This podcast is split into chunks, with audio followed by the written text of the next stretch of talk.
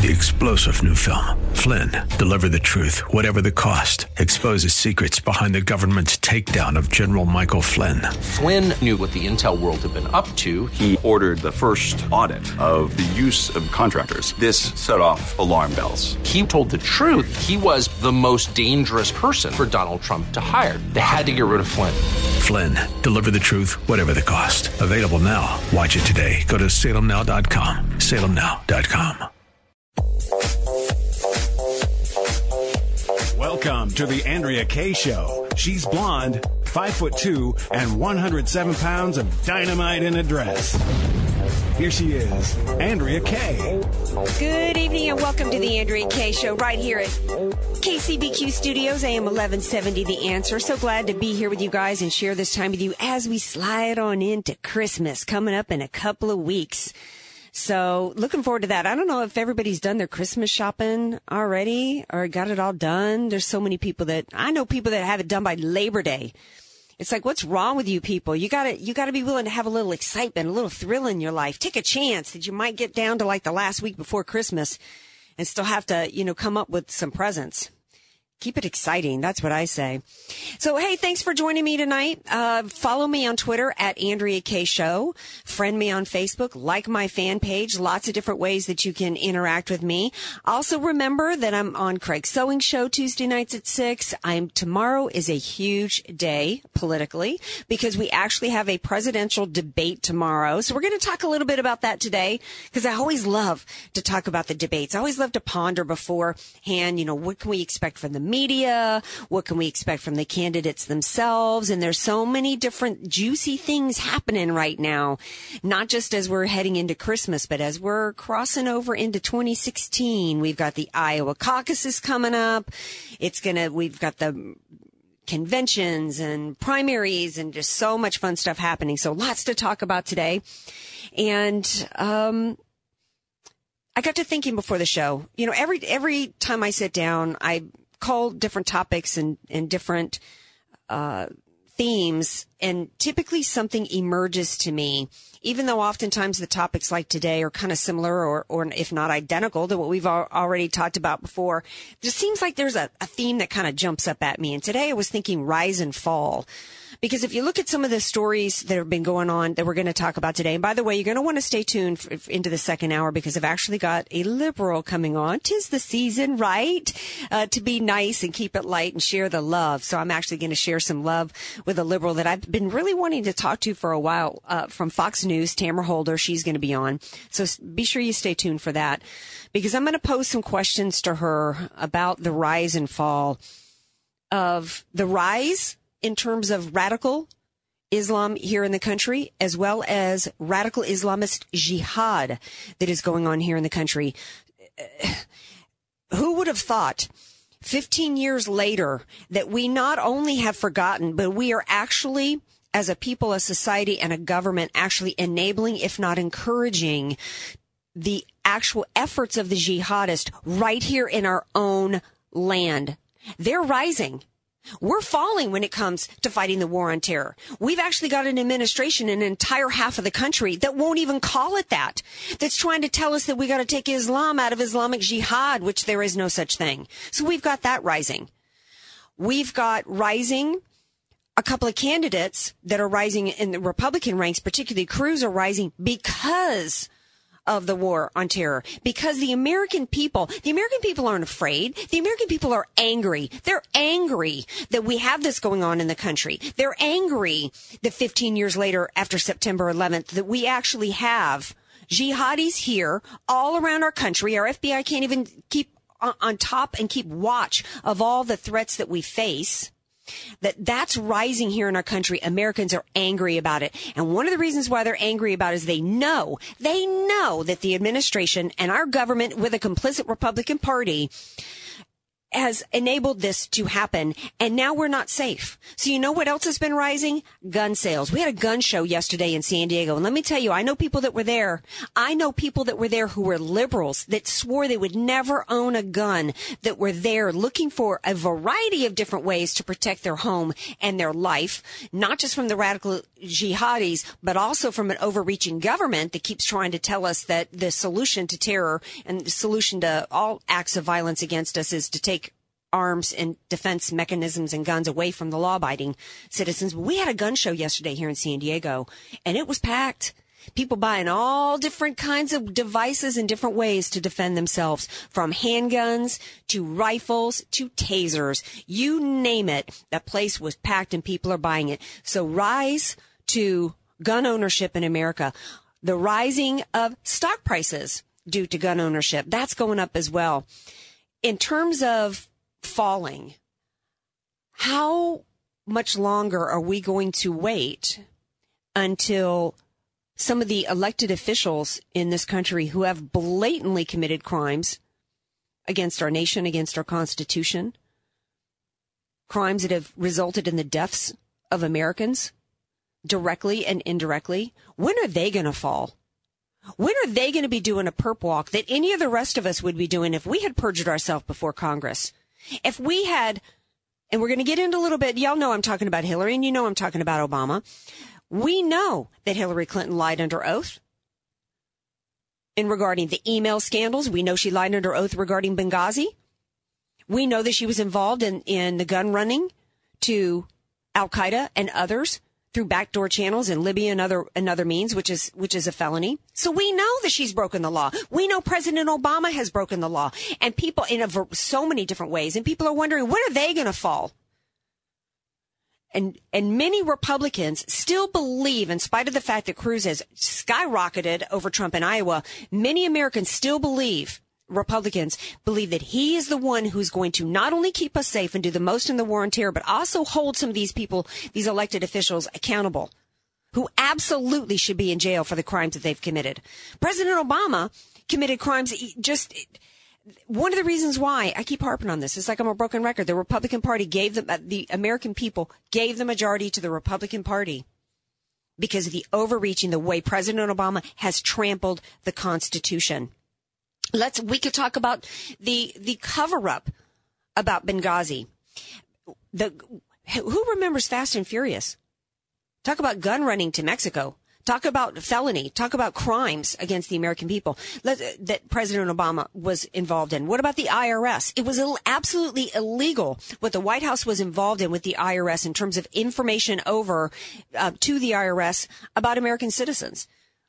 It has been one crime after another from this administration, one piece of corruption after the other, and I'm not convinced. we have got some reports coming in that a few Republican officials currently in office are going to launch some investigations to try to hold President Obama accountable. But I per- personally have lost any confidence whatsoever in the current Republican Party to hold anybody accountable through any of these dog and pony show theatrical kangaroo court style investigations that always are nothing more than the different elected officials to sit up there and preach and preach and preach and, you know, use it for an opportunity for themselves and then lob softball questions out to people like Hillary Clinton, who had blood on her hands when she came before Congress. But we're going to talk a little bit about that. So we've got, we've got the rise of radical Islam. We've got the rise of radical Islamic jihad here in America. We've got the, we've got an American people that are rising up and saying, I'm buying guns to protect myself. We've got some rise of some hawks in the Republican Party saying that they're prepared to take matters and do what they got to do to protect the American people. But in addition to some people predicting a fall on the part of Obama and Hillary, I'm not buying it. What I really see falling still is the American culture and the American way of life. If we as an American people do not rise up and do more. When I am hearing so many people, even on the right, like Speaker Ryan coming out, he thinks he's rising. He thinks he's rising up because he's Mr. Speaker of the House. Well, you know, um, maybe maybe his stock is rising within the party, but I don't think for long because I predict that the Republican Party is going to vote in somebody, either Trump or Cruz, who is going to do everything they can to get rid of the likes of Ryan, who criticized Trump and said that when Trump wanted the Muslims to be vetted and to be not allowed to come here until they were properly vetted and for Ryan to come out and say those aren't our values. When Jimmy Carter had done the same exact thing back during the hostage crisis, Ryan revealed exactly who he is. So Ryan is falling. He just may not know it yet that he's falling. Now there's actually some, cons- this is interesting because there's actually some conspiracy people out there who's saying that he started, that he grew that beard actually to show solidarity. Now I, you know, to, you know, uh, Muslims. I'm not one, you know, I don't buy into conspiracy stuff, but I got to tell you that the very fact that people are thinking that about him tells me Ryan, it, you know, his time as speaker is short lived. Okay, Mr. Ryan, your time as speaker is short lived.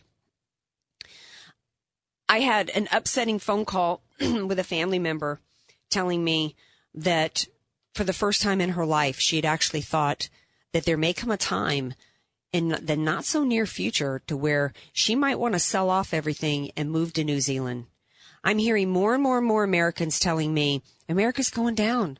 We don't have a bright future anymore. It's too late. It's too late to turn things around. And that, that America has already fallen and that we can't really do anything more at this point. I, I don't believe that. I believe that we can turn this around. I don't believe that things are so bad that America has already fallen. I think we're kind of on the cliff. I think if we don't get the right person in office in 2016, that we could be completely fallen off the cliff. But I don't think, I don't think it's done yet. I really don't. I believe Trump when he says we get a few more trillion in debt and we're done economically, but we're not there yet.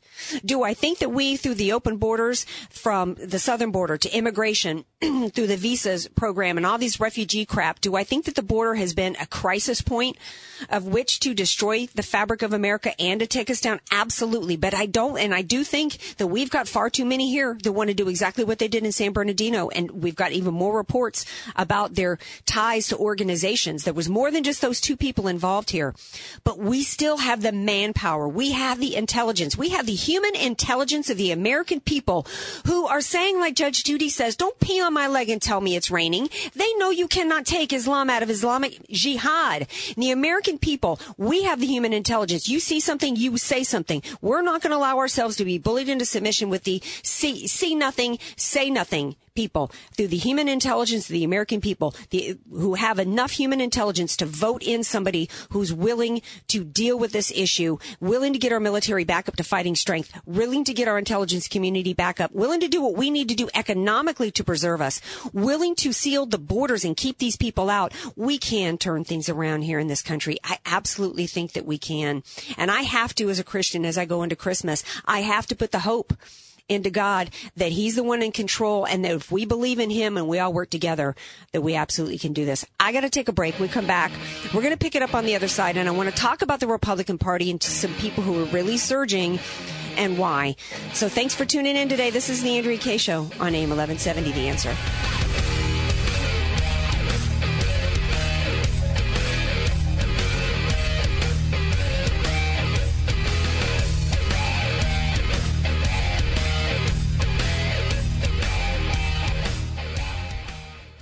Be sure to follow Andrea Kaye on Twitter at Andrea Kaye Show and follow her on Facebook and like her fan page at Andrea Kaye, spelled K A Y E. Want to start living better, longer? Levita Compounding Pharmacy can help. Proudly improving the lives of over 10,000 patients, preparing personalized medications with the highest care, quality, and safety. Voted Union Tribune's best local pharmacy, Levita specializes in bioidentical hormones, prescription skincare, transdermal pain creams, and more. Let us help you find the path to living better, longer. Visit us at levitarx.com or call 866-507-1990. I'm Nicole Donnelly, and for over 20 years, I've owned and managed Miramar Kitchen and Bath with one goal in mind to offer great service and great value. Just listen to what our customers are saying. Service was excellent. Easy process, start to finish. We are really happy with our new bathroom. We've already talked to them about redoing our kitchen. They have our complete trust. Call Miramar Kitchen and Bath, 858 271 8434, or visit my showroom, just one half block off Miramar Road on Commerce Avenue. Contractors license 657 333. Miramar Kitchen and Bath.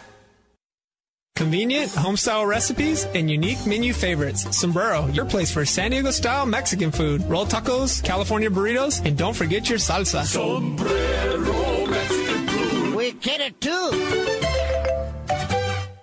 You're listening to The Andrea Kaye Show on AM 1170, The Answer.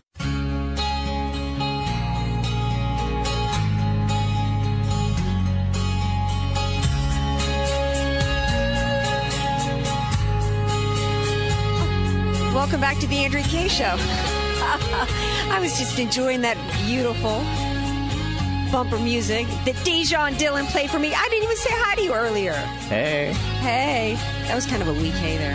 It's Hard Rock Christmas. Is that Hard Rock Christmas? All right. Well, I'm I'm more of a fan of like traditional, you know, Christmas music. But I tell you, who might be digging that is Timothy Shea. What do you think of that, team? Hey, Lulu. I, I'm sorry, I put me to sleep. Uh, give me a little rocking around the Christmas tree. Uh, give me a little Santa Baby. Now we could do some, with some Santa Baby. Uh huh. Um, I actually love all Christmas music, and you know what? I'm one of these people. I do Chris- too, except Christmas for one. Well, except for one. Which one? Yeah, you know the one. Is it simply having a wonderful Christmas time? Uh, no, that would be Little Drummer Boy. It makes me want to put sharpened pencils in my ear. That's how I feel about a grandma run, got run over by a reindeer. I mean, has there been anything stupider written No, or that's more pretty stupid? pretty dumb. Yeah, it's really dumb. Um, but you know what's not dumb is you. And so that's why I Oh, called well, on you to yeah, I called on you to to um, call in the show today because boy, um, one of the top stories for many good reasons that's been going on this weekend is oh the, I was talking uh, in my open about the rise and fall. Everybody talking about the fall of Trump. Lord have mercy, he has fallen. That's what everybody's been saying about um, Iowa for him because Cruz is in the lead by about 10 points. And that sounds shocking because, you know, one of, one of Trump's bragging points is to go around and, you know, brag about how he's in the lead everywhere. So, I mean, certainly if you're Trump today, you're kind of bummed, but it does not, if you, once you get inside the situation and what's going on in Iowa, um, like most polls, it's a little misleading just to see those numbers, right, Timothy? Well, that's exactly right. And what you have to do with any poll, those of us that have been involved in campaigns know you have to drill down and look at the questions, look at the methodology. There's actually a lot of strength in this poll for Trump, and I'll get to that in a minute, but I don't want to bury the lead. Trump didn't sink. What happened is that Carson cratered and Cruz cruised. Mm-hmm. Okay. Although he Carson- did, yeah, Carson did crater, And but that cratering alone didn't. I mean, Cruz. I mean, he did. No, it did. He- it, it accounted for almost all of it because Trump actually went up a little bit in this poll over his October number. Uh, w- the way this poll works is you pick a first choice candidate and a second choice candidate, and then they combine those two scores. So Trump went from 19% of the people wanted him in their, as their first choice and 9% in the second for a total score of 28. In this poll, he had 21 first placers, 14 second placers for a total score of 35. So he actually rose seven points in this. What happened is that Cruz had a massive jump. It's the largest jump poll to poll of any poll in the last five election cycles for the Des Moines uh, Register. Right. He went from 10% wanting him as their first choice and 9% the second for a total score of 19, all the way up to 31, 20, and 51. Huge jump, and it's because Carson went the exact opposite way. Uh, What's happening here, they both have the highest favorables, okay? Cruz is favorable is 73, Carson's is 72. They also have the, both, the lowest unfavorable rating of 19 for Cruz and 22 for Carson. So people like them in Iowa. They don't like Trump so much. 57 favorable, 38 unfavorable. So between Carson and Cruz, the two that they like, who do they trust the most on terrorism, on being commander in chief, and a number of other issues? That's where they switched from Carson to Cruz. It was the terror attack in San Bernardino. It was the Well, the Obama reason- administration's right. response. People want Cruz. They trust his strength. Well, the, the, what what I find interesting though is that it, as I start to delve into it, yes, Carson plummeted, but how come all Carson supporters went to Cruz and not any to Trump? That's what I find interesting, and I think that's one reason why people are saying that that it is a negative on Trump, and also getting inside of it a little bit is that and, and I do think that we probably should have opened this by reminding people that Iowa isn't the end all be all. I mean, there's a whole, it's only 1% of the total delegates. In 2012, Santorum won. I mean, really? So, you the know. winner of the Iowa caucuses usually does not win the nomination. Right. And so, and w- so much of this is about, pre- is about trying to take, it's particularly the establishment and the media, trying to take the wind out of Trump sails. And in fact, oftentimes Iowa winners have a hard time when they get to New Hampshire because they're completely different, you know, people and, and what's important to them. What I found interesting in getting into these polls, and I don't know if you did as well, is that um, there's a difference between responses of those who say they will probably attend versus definitely attend. And I think that's where Trump has an opportunity. When they say probably, the people who say probably attend uh, were Trump supporters. Those who say definitely are Cruz. And I find that interesting because I'm not really sure what to make of that. Why is it that, why is it that people Trump supposedly has all these supporters that are like Obama supporters, Timothy, that are supposedly so die hard that it doesn't matter what he says, but yet these people are saying, "Oh, I may attend, may not." You know, that doesn't that that doesn't seem to jive for me.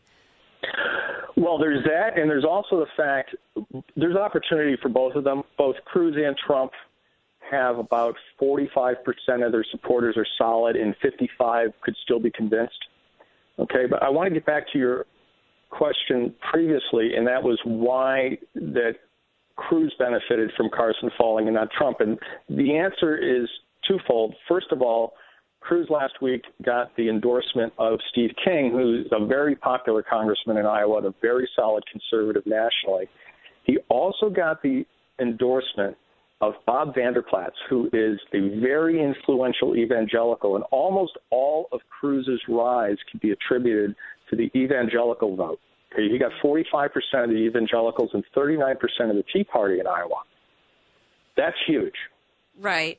Um, and he did because his father's an evangelical minister, right. number one. Number two, the Bob Vander Plaats endorsement. And number three, Trump comes out and, and questions whether a Cuban can really be an evangelical and said that he's an evangelical when everybody knows he's a Presbyterian that went to Norman Vincent Peale's church on Fifth Avenue. I mean, come on. Well, I don't know that. I, as a Christian, I, you know, and I'm actually one who doesn't even like the term evangelical. It's, it's, you know, really, I agree with David Limbaugh here. That's really a pejorative term and, and really not one of any substance or content to those of us who are Christians. It's kind of, it's, it's really just a term that the media likes to use against Christians. Um, so, and, you know, and, and well, it's the term that they're using to break it out in this poll, which is why I'm using. Well, yeah, I mean, it's it's it's again, it, but it's it's I playing the identity politics game, and I think that um, I think it's a whole lot of. It's interesting for those of us who are really into it Uh, and and I thought it was interesting to me to see Cruz surge because I've been saying from the beginning that I thought a good ticket would be Trump Cruz. I'm not sure so many of the reasons why getting back to the evangelical thing that so many reasons why people are starting to get behind Cruz is for that reason because they've they've bought into the what I consider the falsehood. So much of of what we were told about the polls in 2012 was not true. We were told um, by the establishment and the Roves that Romney lost because he didn't get enough evangelicals compared to McCain to use that pejorative word, which isn't true. Actually, more conservatives came out for Romney than did McCain. We were also told the untruth that that um, the reason why Romney lost was because he didn't get enough Hispanic vote. So the problem with polling, I'm thinking about maybe inviting uh, Scott Rasmussen on the show to to help us really spend some time, but I, I, it may get too in the weeds for people. I just think we kind of it's interesting, but we kind of got to take it with a little bit of a grain of salt. My whole takeaway from this is that I think conservatives do love Cruz. Um, Trump actually, when I get into this, and I don't know where he came down on the numbers, it seems as though Cruz gets more people with a college education than Trump does. And it's going to come down to a lot of Republican voters, Timothy, are going to come down and go, what's more important to try to put somebody out there who's an outsider who can and, and this, the answer to this might be based on what you believe about the polls. Put somebody out there who can reach across the aisle like Trump to the lower and the middle class people because they, those are the ones that are hurting economically and they believe Trump's their guy. Or, you know, to put stock into somebody who's going to reach the, the quote evangelicals. I think it might come down to that. It, it might. I personally, I'd rather see Ted at the top of the ticket because I, I still have some serious issues about Trump, but I do think a Trump Cruz ticket would be formidable. Let me just leave you with my two takeaways from this poll. Okay, first, again, those of us that are involved in politics know that what the poll the polls matter for one reason and one reason only, and that's money. Okay, and what the real story in this poll is that Cruz and Trump together have separated themselves from the rest of the field. It's really a two man race now. Everybody else is distant, and when Carson drops out and others drop out, more of that support is going to go to Cruz than to Trump. So right now, the big story is Cruz and Trump have separated themselves from the field. Number one. Number two, 47% of the people polled in Iowa said that they are quote unquote anti establishment Republicans, and only 29% said that they're establishment Republicans. So, my second big takeaway from this poll is that the GOP is on the ropes. Okay, the, the establishment is running scared. That's why they're pushing so hard on Rubio, and that's why they're trying to attack both Trump and Cruz because they realize that they're in trouble. Well, yeah, they know that. I mean, I think 39% of Iowans said that they wanted an outsider. And Carson, he actually, you know, I think he's still possibly in play. I think he made some mistakes after after the terrorist attack. But, you know, the I think most Republicans understand that Trump was in the lead. He's still in the lead in other polls, by the way, in CNN polls, as well as I think a New York Times poll that came out. And well, he's ahead in New Hampshire too. The what I when what I'm saying to all the Trump haters out there, of which I am friends with many, is don't hate Trump, hate the establishment because if it if they had done even half of what they promised to do, Trump would not even be in the race, let alone in the lead. And that leads me back to Cruz because a lot of people are asking what he has accomplished in terms of suppose he's supposedly the outsider who's been on the inside. What has he accomplished with that? Is it his fault that he hasn't accomplished anything because he was a, a lone man by himself in the party? Or, you know, is he all talk and all bluster? I was kind of concerned with some of the things that he did in regards to the um, TPA and the TPP agreement. He, he, you know, I'm still got some well, questions about him. Against TPP. Actually, he wasn't. There was a lot of reports that came. TPA, he did support. He actually was one of the few people that read every word that went down into the basement and read the TPP, and actually was working behind the scenes in order to have the um, import export bank and have that continue to be included, which is a real sticking point and problem for me. There's some questions about his wife in terms of her involvement with um, big one world government organizations. Yeah, so I'm not saying relations. I'm not saying that I'm anti-Cruz, but at this point, if I want a true outsider, I, I'm not. He hasn't completely convinced me yet that he's 100 percent that person. Um, so that's what I'm waiting. I think those are see. legitimate questions that need to be asked and addressed. Yeah, absolutely, and I, and we'll have to see. Um, I'm backing up against a, a, break in like one minute or less. What are you expecting or looking to see tomorrow night? We haven't been told if it's a, a theme, like that. the last debate was an economic debate. I'm not really sure where CNN is going with this tomorrow, but what are you looking to see in the debate tomorrow? First of all, I'm looking to see how the moderators handle themselves. Okay, I think that's going to be a big question. Are they going to actually conduct a fair and honest and open debate, or are they going to play gotcha again? I think last time we saw a little bit better performance by the media. It'll be interesting to see how the CNN moderators perform.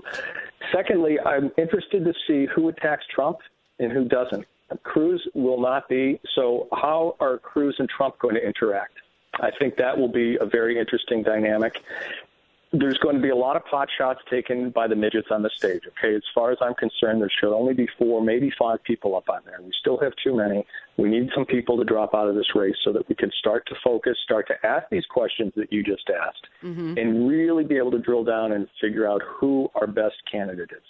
Well, I predict that it's going to be a gotcha, one long themed gotcha, the Republican Party being mean to Muslims.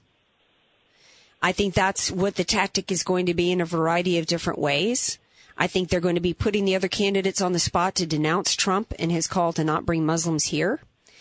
And I predict that they're going to have to do a dance with that. I predict that Rubio um, starts swinging because he's got the most he's got to try to gain. And I think Cruz is going to try to cruise through it without ruffling any feathers and not taking any risks.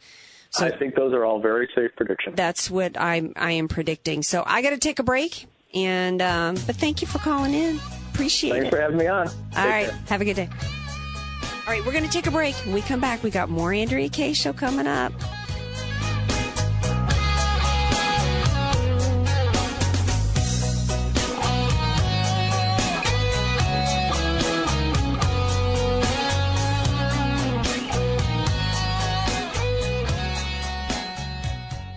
Want more Andrea Kaye? Follow her on Twitter at Andrea Kaye Show and like her Facebook page at Andrea Kaye, spelled K A Y E. Convenient, home-style recipes, and unique menu favorites. Sombrero, your place for San Diego-style Mexican food. Roll tacos, California burritos, and don't forget your salsa. Sombrero Mexican food. We get it too. Do you struggle with the day to day management of your business? Proteus takes the pain out of the business process management by providing you a complete system for efficiency, automation, continuity. Proteus is business solution that wraps itself around your business and grows with you. Gone are the days of multiple programs and systems for sales, inventory, customer management, and financial reporting. Proteus serves your business every day, all day, and revolutionizes the way you do business. Visit us today to see how Proteus can assist you online at www.proteuserp.com or call today 877 749 3533.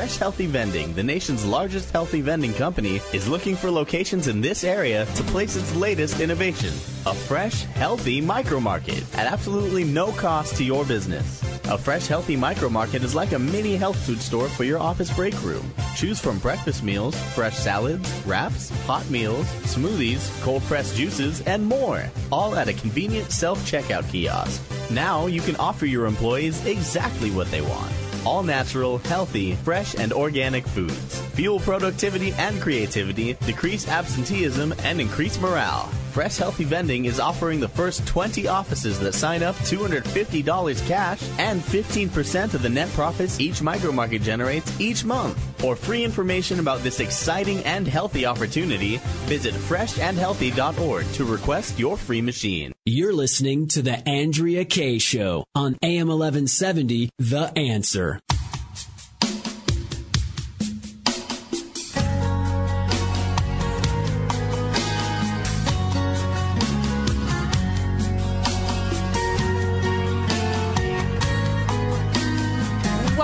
The Andrea K Show. I'm not sure I'm even recognizing some of these Christmas hymns that Dylan is playing. Little town of Bethlehem. What is that like Hawaiian style though? What is that with a ukulele? You got the guy, the guy who's saying "Tiny Bubbles." Is that who's performing that? What? Okay. Hey, if it makes you happy, that's makes- all Gary Hoey. Oh, Gary Hoey. Is he is he Hawaiian? I don't believe so. All right. Next time, I'd rather hear the Chipmunks. Anyway, um, just teasing you. Hey, gotta have a little fun. I gotta have some laughs here. You know what made me laugh yesterday was a report came out that Hillary had accidentally slept through a hearing on Benghazi the week before. Yeah, she accidentally slept. Supposedly, the meeting was at 9:30 a.m. Okay.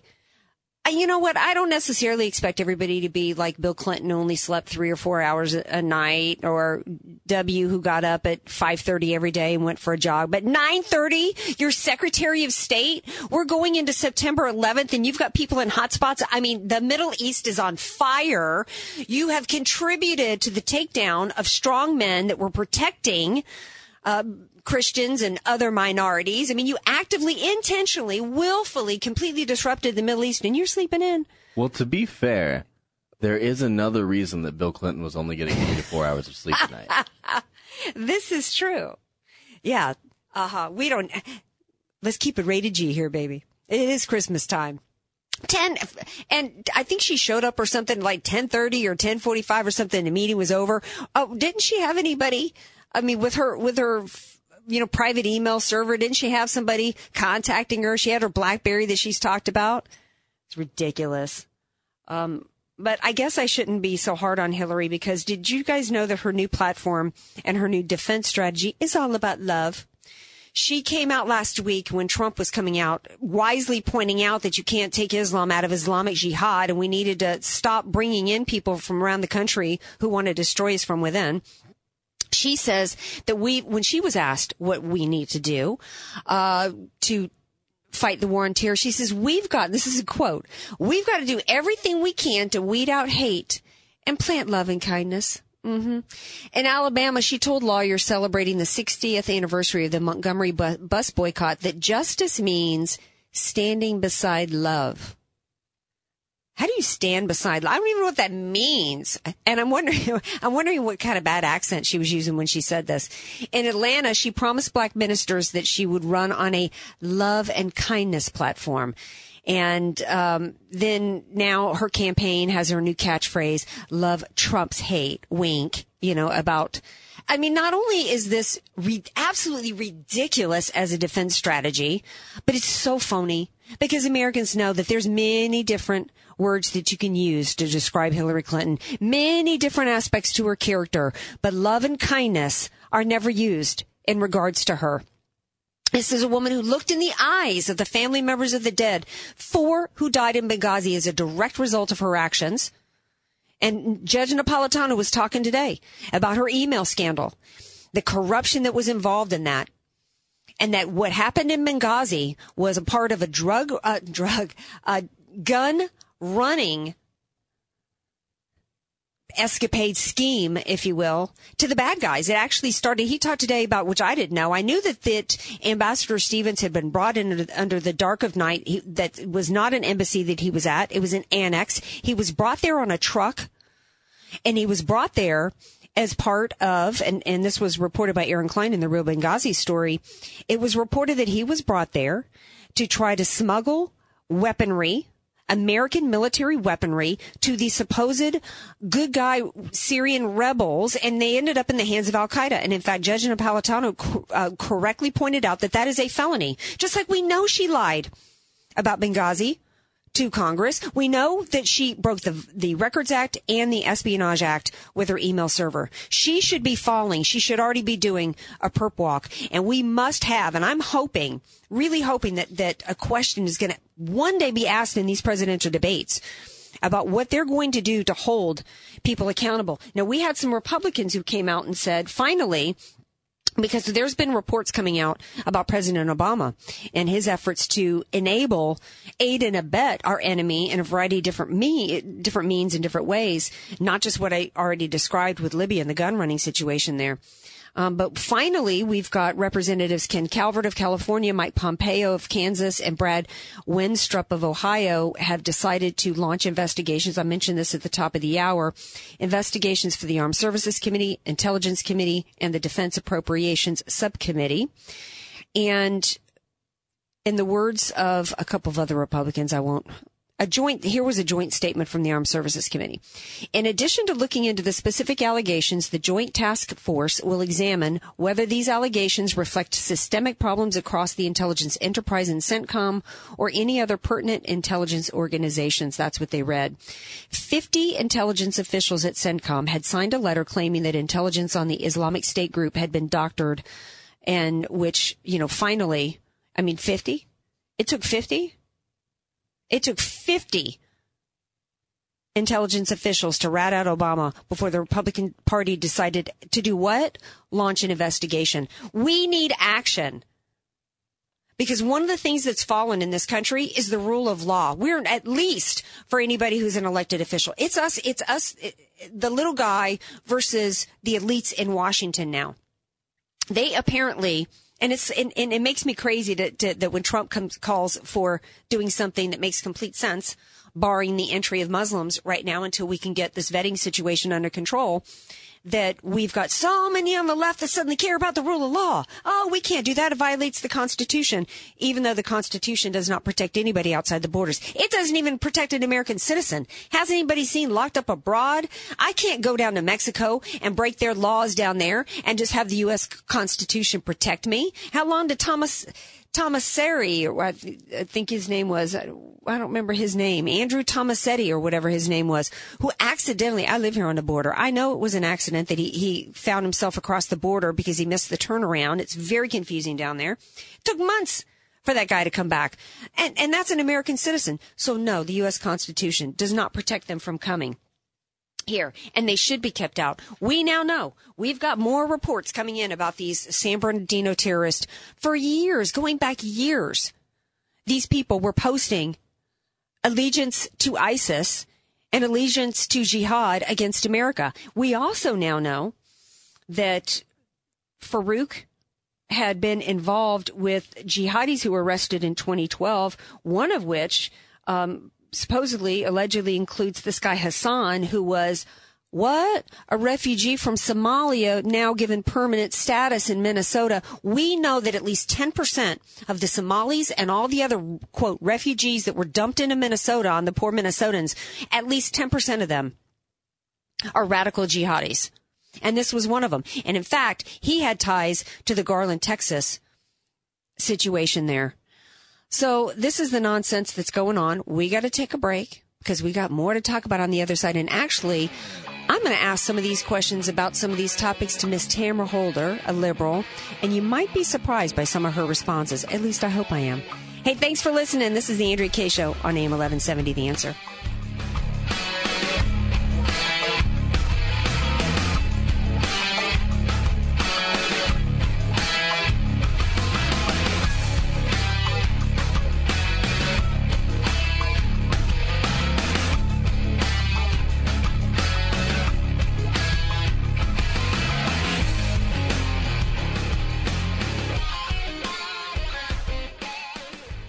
Sure to follow Andrea Kaye on Twitter at Andrea Kaye Show and follow her on Facebook and like her fan page at Andrea Kaye, spelled K A Y E. Want to start living better, longer? Levita Compounding Pharmacy can help. Proudly improving the lives of over 10,000 patients, preparing personalized medications with the highest care, quality, and safety. Voted Union Tribune's best local pharmacy, Levita specializes in bioidentical hormones, prescription skincare, transdermal pain creams, and more. Let us help you find the path to living better, longer. Visit us at levitarx.com or call 866-507-1990.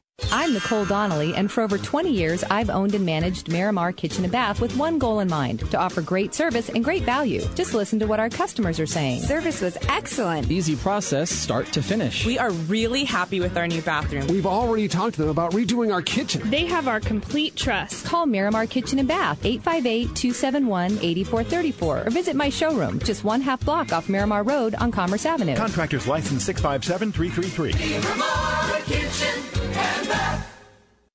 You're listening to the Andrea Kaye Show on AM 1170, The Answer.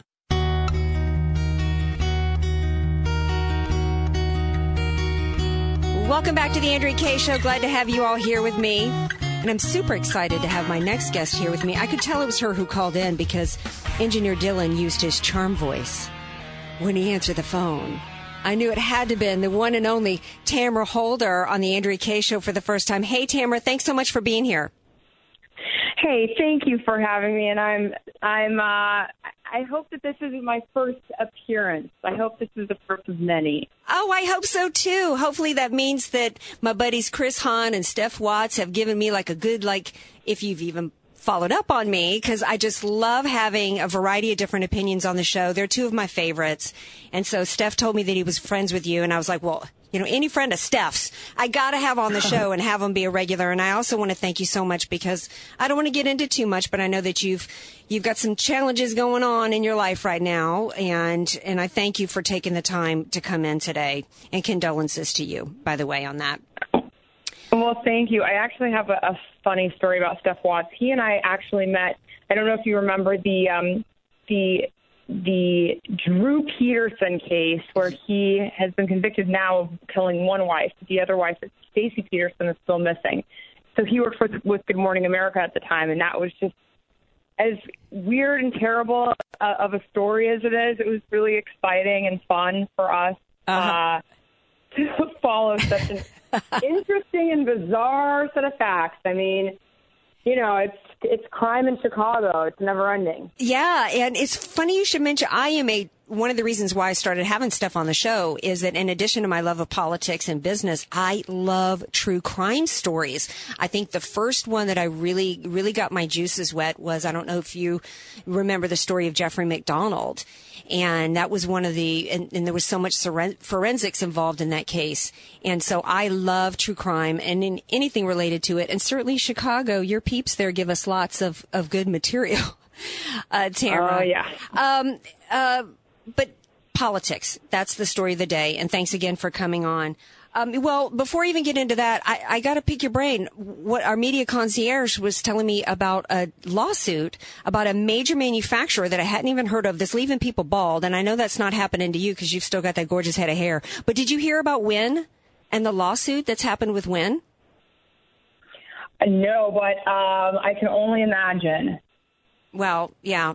Don't buy that. Don't put that in anybody's stocking for Christmas. Google that story because you don't want to end up bald. Okay. So I'm glad to have you on here. The topics of the day continue to be radical Islam and everybody kind of hand wringing uh, as to what to do about the situation because we've got uh, a free society here and we value our freedom. We value our individualism here in America. We value our freedom of religion here in America, but we've got all these people who want to come here in the name supposedly of their religion. And what do we do about it, Tamara? I mean, it seems to me that Trump was kind of only replicating what Jimmy Carter did back in the 70s when he said, maybe we need to, at least for now, keep bringing the Muslims here. So many people were up in arms about it, including Speaker Ryan. What do we do about the situation? What do you think we should do? Well, number one, what I think we should do is calm down because everybody is so angry. Uh, being right. a Democrat at Fox News, I have received so much hate uh, based on my opinions that are just as valuable, not more valuable, but just as, as valuable as yours or anybody else's. Um, and there, are there are Republicans that are in the media, like I'm sure you too. People, people use social media to um, to abuse, so to, to abuse right. people. Right. And so, you know, that's the first thing. Everybody needs to calm down. America does not need to become great again. America is great. America is great. And therefore, we need to come together. And I know it sounds like, uh, okay, it sounds really happy and, and, um, let's just all sit around a circle and like smoke a joint and be, you know, hold the peace sign up. That's not what I'm saying. But we need to start at a basic common understanding that America is great. And mm-hmm. then the second piece is if you are going to make a comment like Mexico sends Muslims, or I'm sorry, Mexico sends uh, murderers and rapists to the United States, or all Muslims should be banned from coming into the United States, hey, that's fine. If you're running for president and you believe that that is a presidential thing to say, when you're speaking to the world, you're not just speaking to Americans, you're speaking to world leaders throughout the world. Um, how are you going to articulate that? He has yet to articulate plans on how to protect America. And my biggest issue is okay, let's say we stop the Mexicans from coming in and raping and killing, and let's say we stop all the Muslims from coming in. Is America any safer? Really? Is it safer? And well, that's a good question. No. Well, then how do how do we make it safe? Because I think that there is never a way in a true free society to completely. You cannot legislate away evil, and you cannot therefore legislate out in all bad acts, which is what to me the idea behind, as beautiful as it sounds, to have gun control and nobody then will ever pick up a gun and murder anybody. It doesn't work because only the law-abiding people are going to obey the the gun laws. And so we can never, I'm with you there. I don't think we can ever completely legislate away all bad acts, but I do think we need to have greater common sense. For example, we find out that this, this, the shooter in San, uh, for Tashfeen, I'm not sure what her name was, the wife, She was from Pakistan. She had been going to a radical madrasa. She was here on a fiance visa. They didn't bother to check her social media.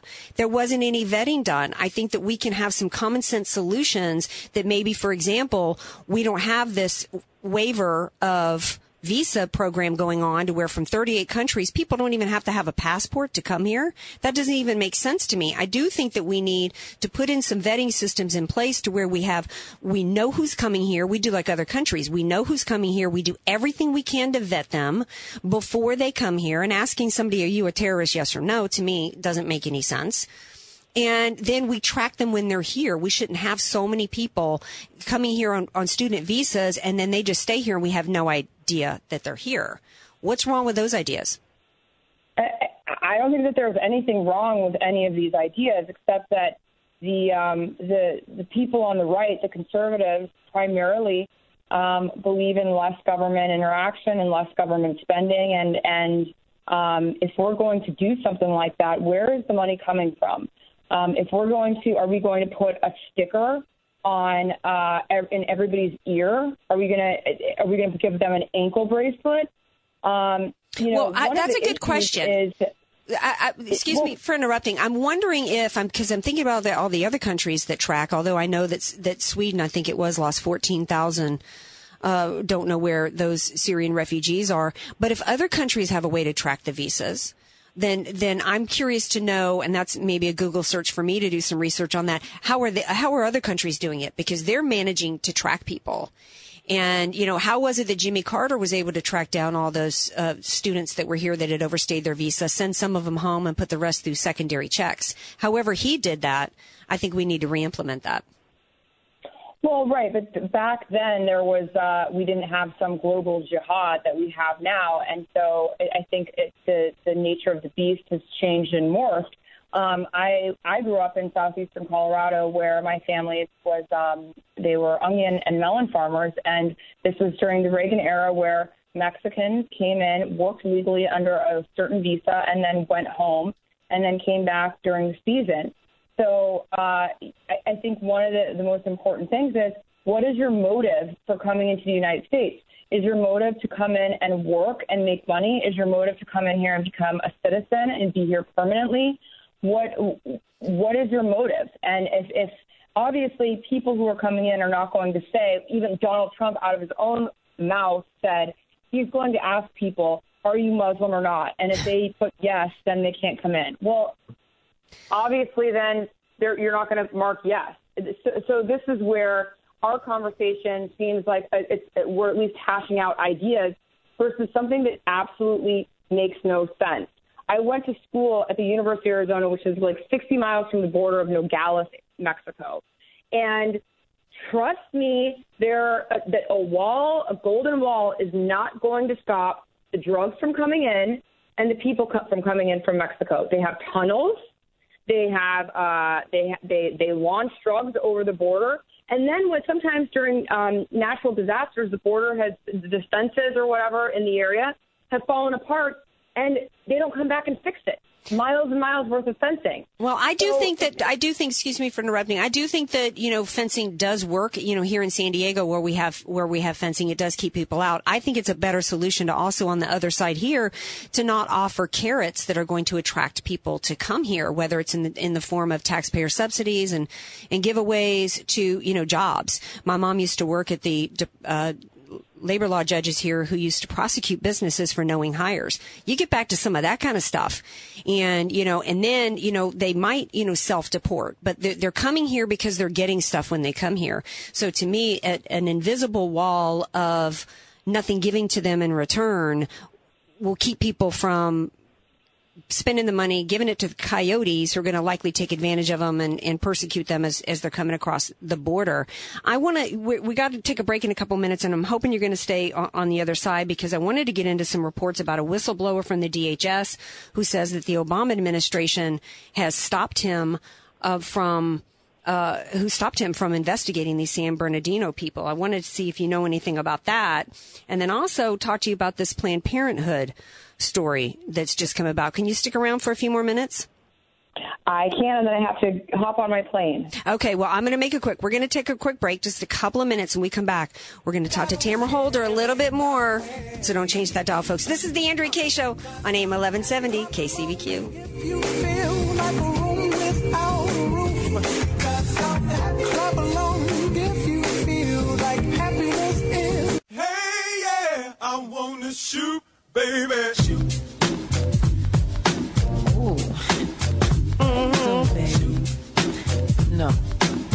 Welcome back to the Andrea Kaye Show. Now, see, I'm loving all that Christmas music that Dylan was playing earlier in the first hour of the show. But, you know, we're really some 90s throwback jams to my gal Salt-N-Pepa, TLC. Now, this is the kind of music that really gets me going. And I need to keep my energy up because I got another hour here with you all. And I appreciate so much having my, my guest who's on with me now, with me, none other than Tamara Holder, who I got to tell you, Tamara, you reach across the aisle because men on both sides just love you. I even have one of my most hardcore conservative guys who says, I don't like any of her liberal positions, but I got to watch her. So sometimes I just put the moot button on because then she's absolutely the perfect woman. So hopefully that gave you a little bit of laugh. Um, before the break, we were talking about border and immigration issues and all of that. And I kind of, while I've got limited time with you left, I kind of want to get into a little bit of um, the presidential race in Hillary. And I, when she was running in 2008 for presidency in, in, the primaries against President Obama, I was asked by people, "Well, you're you're for Hillary, aren't you? You know, because you're a woman." And I was kind of offended by that, Tamara, because I vote. I don't. First of all, even on my show here, I don't really advocate for party or Paul. I advocate for ideas. That's kind of where I'm coming from, and I'm kind of an equal opportunity criticizer of both parties and everybody. Nobody's, you know, free from my my sharp stick. But I'm also I don't I don't vote along lines of any kind of identity. I'm not into that. I don't care what somebody's gender is. I don't care what they look like. I don't care what the color of their skin is, their hair, or anything else. And so I look at Hillary and I am baffled when I see reports that like now that she's got so much support from half the country when to me it, it seems to me that she's got no accomplishment to me that I can recognize. And I'm hoping you, uh, basically, in case you haven't figured it out, this is me giving you an opportunity to sell me on Hillary. Because I don't see that she's got any record of accomplishment. I think that she was dishonest and lied and engaged in a cover up with Benghazi and then with the email scandal. If I was a Democrat, I wouldn't be throwing my hat and my support behind her. What am I missing with Hillary? Why do the Democrats still love her? Well, not all Democrats love her. I think that a, a lot of Democrats, like myself, know that she's a liar and know that she has uh, her behavior with the server and and um, and and and other issues that have made it to the news are not good for her, not good mm-hmm. for her image. Um, I I don't personally like the attack from the right that she has no accomplishments. I'm often on Hannity and he says to me, Well, name three accomplishments, name three accomplishments. And everybody on social media is like, You can't name three accomplishments.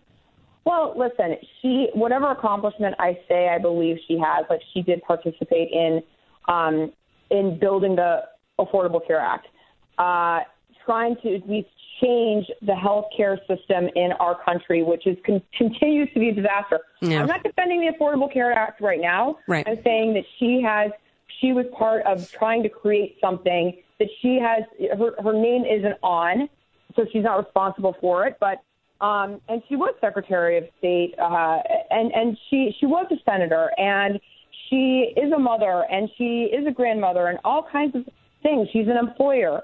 Um, so she has accomplishments. The accomplishments that I am going to say or want to say, it's just it doesn't matter because the people that I'm talking to or aren't interested in voting for Hillary anyway.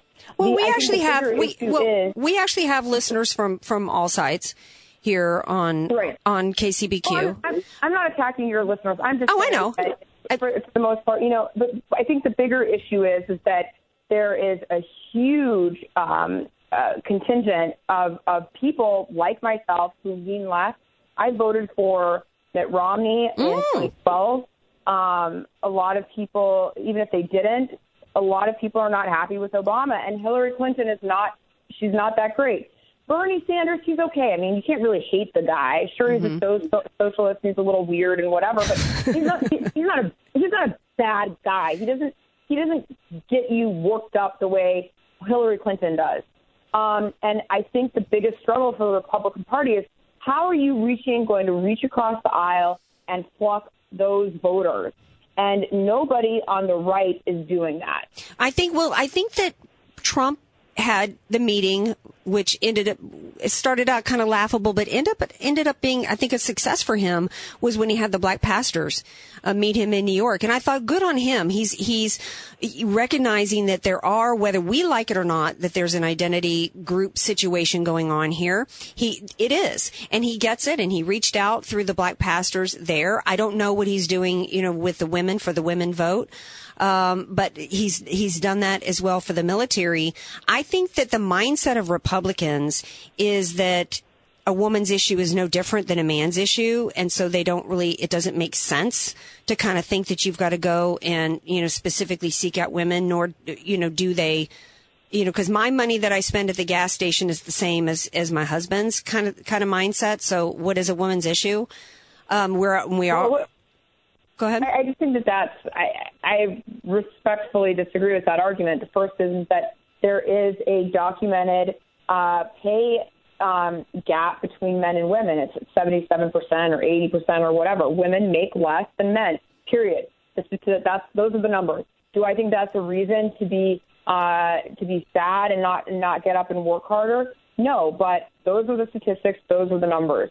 Um, if you want to talk about, and I don't particularly like to talk about the abortion issue because people freak out and it's not worth it to go into an argument where I'm not going to change somebody's mind on something as to pro life or pro choice. However, that is a, um, a woman's issue. Um, we're not having a fight over whether men should be able to participate in a woman's decision. The issue that that's not the issue. It's whether or not abortion is, is murder. Um, that's a woman's issue.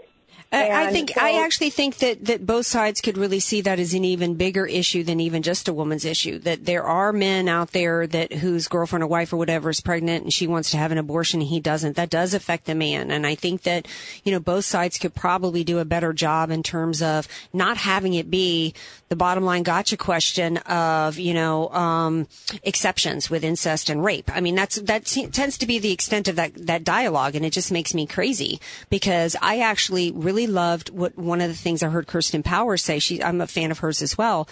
And she talked about how in developing countries, you know, they, they ban abortion past 14 weeks and that there are areas where we can compromise as, as a, as, as a people where it doesn't have to be so much. I think it gets so nasty and so mean that it becomes an all or nothing game. And it's like you talk about so much hate. And, you know, um, I think that if if we're all going to be coming from a place of science, I think that we could all maybe come together and say, okay, from a science place, maybe we need to ban it from this point on. Because I think most people, when they find out what happens in a late term situation, they're not on board with that. So um, I'm hoping that we can actually start having better discussions and better dialogue on some of these hot button topics instead of just avoiding them. You know what I mean? Yeah, I just I feel like it's um it's selective selective science. You know, I think mm-hmm. about how this we had this global climate conference that mm-hmm. ended and it was something that has fallen apart so many times and you have all of these countries 160 something or whatever the number is signing on to this agreement about global warming and there are a lot of people from the right who think that it's a bunch of crap that there's no such thing and it's a big conspiracy However, then then they believe in science when it comes to uh, determining when a life is viable and whatnot. And again, I'm not I'm not here to um, debate the whether abortion is right or wrong and mm-hmm. what my personal opinions are. I'm not here to debate whether there's a global uh, global warming or climate change or whatever term somebody wants to use. Right. I my thinking is based on being trained as a lawyer. And I'm not right. saying that in any way other than I think a lot of people like to have me on their shows because they know that I'm a Democrat and they think that that you know that, that it's going to be there's going to be some kind of contentious debate. However, the issue is, is that I was trained to look at things based on facts and mm-hmm. then build a conclusion. Right. And the facts are, for example, the Planned Parenthood um, debacle recently that they were allegedly selling fetal matter and blah blah. All, that argument. The facts were that the the states investigated and they did not find criminal wrongdoing. Therefore, in my opinion, the law allows them to sell, or not to sell, but to um, you know make some kind of money for for transfer transfer of the uh, the materials and whatnot. Um, that's the law. They didn't break the law. It has nothing to do with me being pro-choice or pro-life. You're looking at it from a legal I, standpoint, and you know, if and if people have a problem with the laws as it stands, it, it you know, I, I, don't really know what all the laws are in, involving those videos. To me, if a law was broken, you know, they, there should be investigations, and if a law is broken, people should be held held to account. Where I come from on that is just I'm really about, hey, just don't take my uh, taxpayer dollars, you know, for for for something that you know. That's my biggest issue in in some of these areas is when it comes down to somebody being forced to participate in something that's that's uncomfortable to them. Because I look at the our law being the Constitution. I wish I had more time to delve into you. I, you on the law on the U.S. Constitution because I feel like there's so much of an overreach right now in terms of, uh, as citizens, in terms of our rights on speech, on our own religion. Everybody's concerned right now about the, you know, Muslims versus Christians' rights in, in this country. And, and I just feel like the Constitution's been pierced. It's been breached. And that's the wall of protection from us as citizens. And how do we get that back when our government has overreached that? What are your thoughts on that in a couple of minutes or less? Well, I just think that that each each issue is a is a case by case situation. Um, if we want to go through talking about the spending of tax dollars and, and I should be able to choose what I what I want and don't want my money going towards, you know, you think about like the uh, the Department of Defense paying the NFL and at NASCAR and everybody hundreds of millions of dollars, hundreds of millions of taxpayer dollars for flyovers. Yeah. See, I didn't even know about that. When I heard that, yeah, that's crazy. That's crazy. And so, and so, you know, I think about the amount of money that's wasted and where Americans want to get it's it's selective anger. Right. And I truly feel that if we're going to talk about taxpayer money being spent, um, then we need to lay it out on the table. How much is it? Where is it? Where is it going? If we start spending all this taxpayer money on chasing down every immigrant that's in this country, then um, tracking new ones that are coming in. Who's paying for that? Because last I checked, the Department of Veteran Affairs is a total nightmare. Yeah, yeah. It's a complete nightmare. Yeah. And that is that is the epitome of government waste. We were asking the government to do something, and our veterans are dying on the government's watch. Right. But now we want to give more money to a new agency or whatever that we're going to create, and they're going to start tracking people. Yeah, right. Yeah, uh, yeah, yeah, yeah. To do it exactly. Well, and you look at you're so right because look at this this success of the TSA and DHS, you know, and that that came under W. He's the one who created that huge monstrosity, and we're no safer today with the DHS and and the TSA at the airports. We're no safer than before that that government was created. And we're not doing enough for our vets. And it, when you were talking about laid out there, I was thinking about how they used to do in the churches I grew up in. They'd put that church budget out there and they'd pass it down the aisles, and everybody could look at it and the different line items and say yes, no, yes, no. And then based on the majority, you know, maybe the church might get a new fellowship hall or not, you know. Um, we do need to do something to control the spending though, Tamara, because I mean, at $18 trillion, we got to do something to rein it in. And it does become, it seems as though half the country has one set of priorities and the other half has the other. And I just don't know how and who is going to kind of bring us together. I mean, so many people thought President Obama was going to be the great uniter, and I feel it feels like we're more divided than ever. And you know, so many people are losing hope in America. And I'm so glad you started the interview by telling me America's still great because I absolutely believe that. And that's kind of how I started my show to say, you know, we're, we're we haven't fallen yet. We're still a great nation.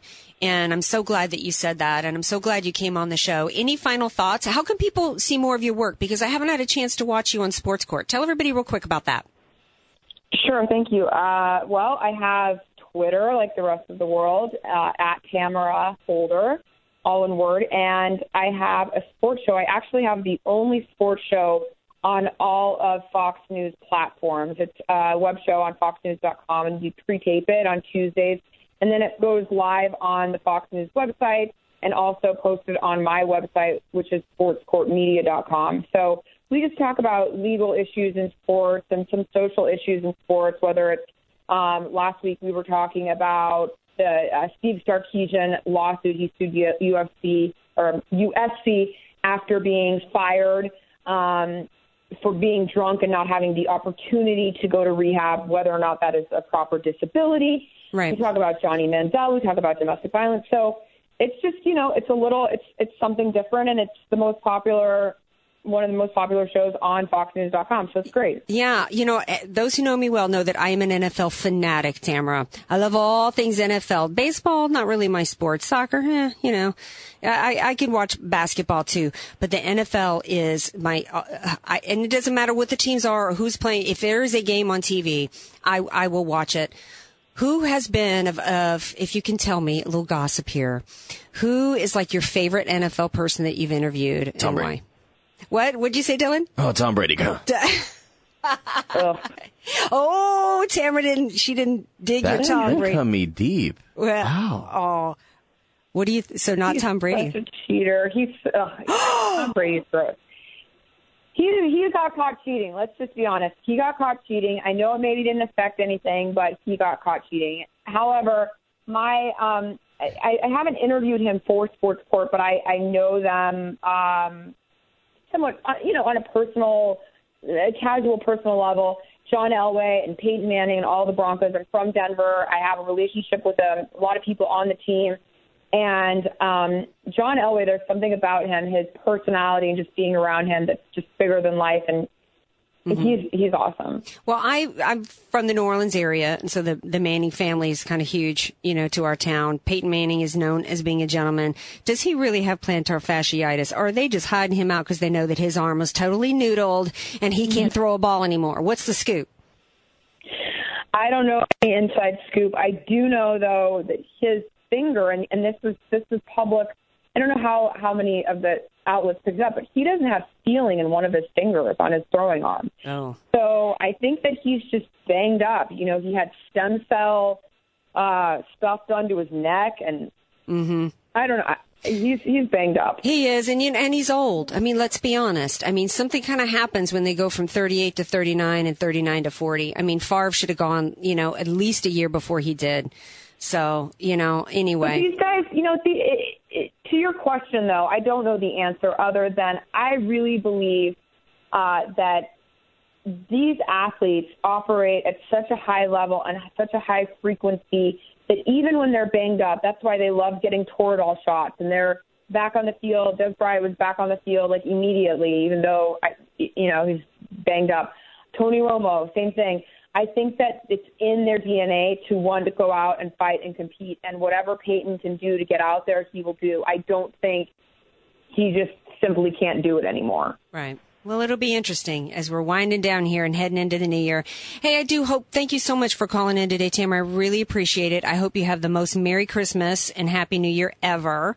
And I do hope you'll come back on. Thank you. I appreciate the invitation. It's been great. All right. Take good care.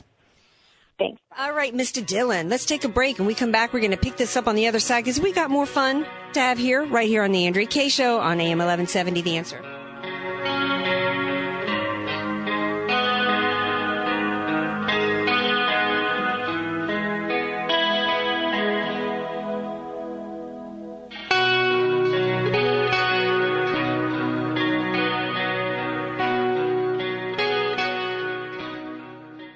Nicole Donnelly, and for over 20 years, I've owned and managed Miramar Kitchen and Bath with one goal in mind to offer great service and great value. Just listen to what our customers are saying. Service was excellent. Easy process, start to finish. We are really happy with our new bathroom. We've already talked to them about redoing our kitchen. They have our complete trust. Call Miramar Kitchen and Bath, 858-271-8434, or visit my showroom, just one half block off Miramar Road on Commerce Avenue. Contractors license 657 333. Convenient, home-style recipes, and unique menu favorites. Sombrero, your place for San Diego-style Mexican food. Roll tacos, California burritos, and don't forget your salsa. We get it too.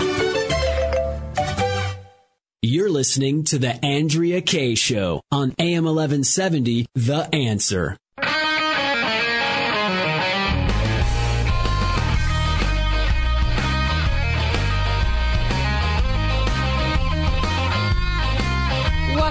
Andrea Kaye Show. Having a great time here on the show today.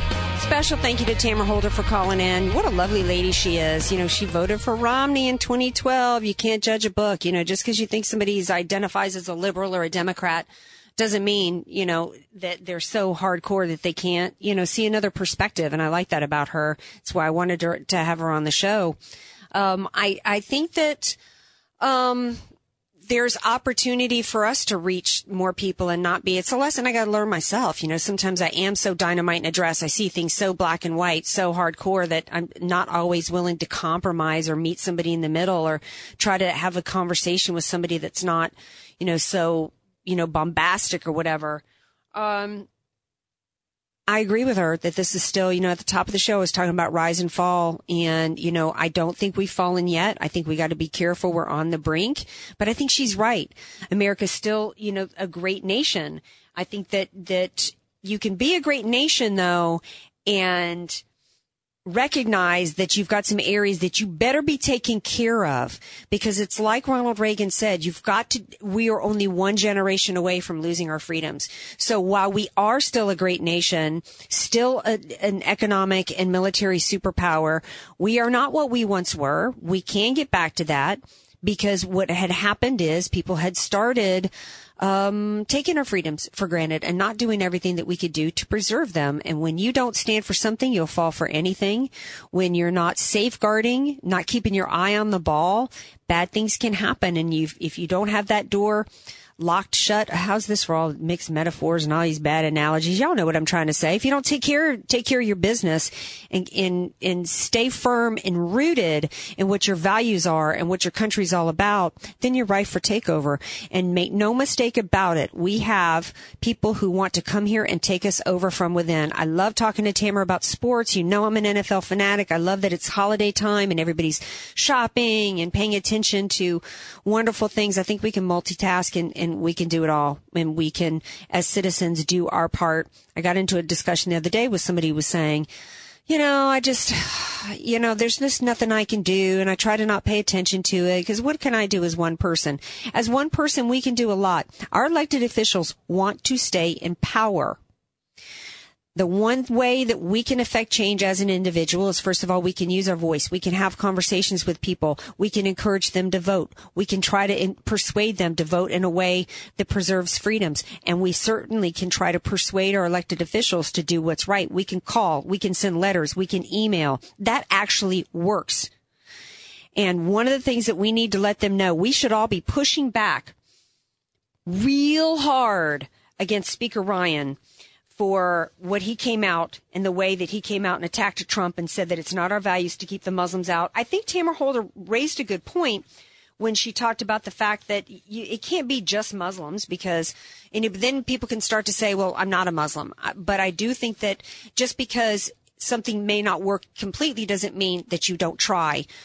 We know that a certain percentage of the refugees are ISIS we absolutely should stop any refugees from coming here. We absolutely should put a moratorium on visas until we get a vetting process that involves looking at social media, not having an, an administration and a State Department that's refusing to look at social media because it's considered profiling.